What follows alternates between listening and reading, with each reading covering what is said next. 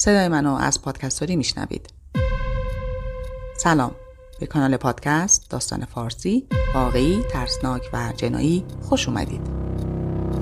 آرزو می‌کنم هر جایی هستید حال دلتون خوب و ایام به کامتون باشه. اگه هنوز عضو پادکستوری نشدی کانال رو subscribe و با لایک ویدیو از کانال حمایت کن. همچنین اگر نظر و یا پیشنهادی داری حتما تو قسمت کامنت با من به اشتراک بذار. با قسمت دوم داستان ترسناک روح سرگردان در خدمتتون هستم. امیدوارم که از شنیدنش لذت ببرید و تا آخر ویدیو با من همراه بمونید.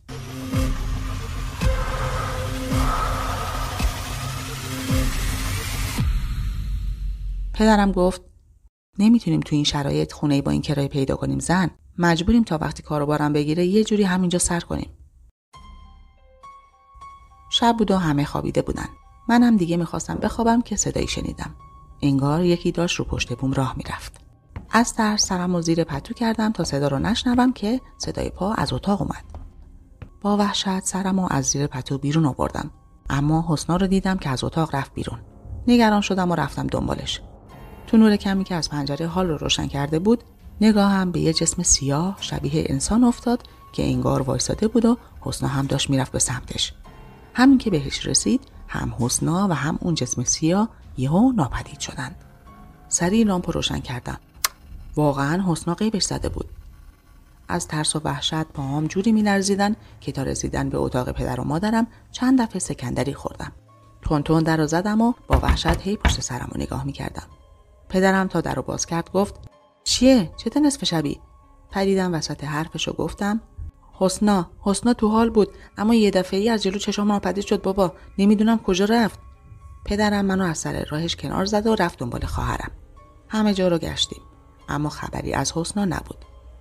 تنها جایی که نگشته بودیم اتاق ما بود. پدرم در رو باز کرد و رفت داخل اما یه دفعه ای وایساد و چند لحظه به سمت تخت حسنا خیره نگاه کرد.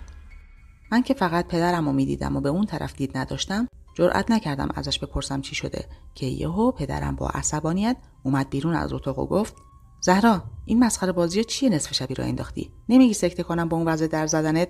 اون حرفا چی رو سر هم کردی؟ حسنا که سر جاش آروم گرفته خوابیده خب. با این حرف پدرم از تعجب داشتم شاخ در می آوردم. آخه امکان نداشت. من با چشمای خودم دیدم. اما تا اومدم چیزی بگم پدرم گفت بیا برو بگی بخواب نصف شبی زابرامون کردی. از الله با اینکه هنوزم میترسیدم رفتم تو اتاق و به هر زوری بود خوابیدم. صبح حسنا حالش خوب بود و از دیروز چیزی یادش نمونده بود. اما دور چشماش حلقه افتاده بود و جوری کبود شده بود انگار خورده به جایی. ببینمت حسنا خوردی زمین؟ چرا چشات کبود شده؟ نه آبجی نمی‌دونم. چشمام که درد نمی‌کنه. بعد از ظهری داشتم با حسنا ریاضی کار می‌کردم که چشمم به دفتر نقاشیش افتاد. نقاشی عجیبی کشیده بود. یه زن با لباس بلند که صورت نداشت. ازش پرسیدم این کیه کشیدی؟ گفت دوستمه هنا پس صورتش کو؟ چرا صورتشو نکشیدی؟ اصلا این دوستت کجا بوده که به من نگفتی حالا؟ حسنا جواب داد آخه تازه باهاش دوست شدم. صورتش هم سوخته آبجی. الانم هنا اینجاست اما تو نمی‌تونی ببینیش. با تعجب پرسیدم سوخته؟ چجوری سوخته؟ کی صورت هنا رو سوزونده؟ چرا من نمی‌تونم ببینمش؟ نمی‌تونم بگم آبجی چون همین الان تو گوشم گفت به هیچکی نگم. با اینکه از حرفای حسنا ترسیده بودم اما سعی کردم به روم نیارم. حسنا میشه به دوستت بگی با منم حرف بزنه؟ دارم میگم هنا دوست نداره با کسی حرف بزنه.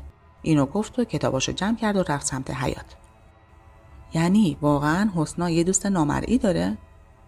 فوری رفتم پیش مادرم و همه حرفای حسنا رو براش تعریف کردم. مادرم گفت خواهر هنوز بچه است. شاید تو عالم بچگی یه دوست خیالی برای خودش ساخته مادر. پس اتفاق دیروز چی؟ دیگه چشاشو که نمی‌تونست خودش سفید کنه. با این حرفم مادرم چند لحظه خیره نگام کرد و بعدش گفت چند وقت دیگه هم صبر می‌کنیم. اگه اوضاع همینجوری پیش رفت هر جوری شده بابات راضی می‌کنیم از این خونه بلنشیم بریم.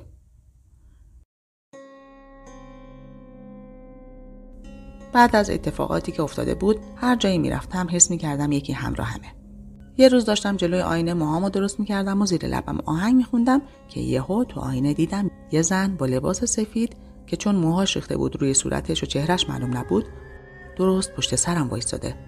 سری برگشتم و پشت سرم رو نگاه کردم اما هیچکی نبود. همین که برگشتم سمت آینه دقیقا روبرو ایستاده بود. چشمامو بستم و با حالت هیستریکی شروع کردم به جیغ زدن. مادرم سریع خودشو به اتاق رسوند و بغلم کرد. با وحشت گفت زهرا جان زهرا منم مامان. چی شده آخه؟ مامان جان چشاتو وا کن. ببین هیچ چی نیست. اما من واقعا میترسیدم چشمامو باز کنم و اون زن هنوز اونجا باشه. مادرم دوباره گفت زهرا جان چشاتو باز کن ببین منو. آروم چشمامو باز کردم و وقتی خیالم از نبودنش راحت شد شروع کردم به گریه کردن.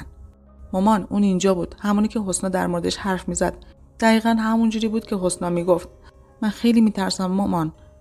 مادرم که داشت سعی می‌کرد آرومم کنه گفت نترس مامان جان الان که چیزی نشده.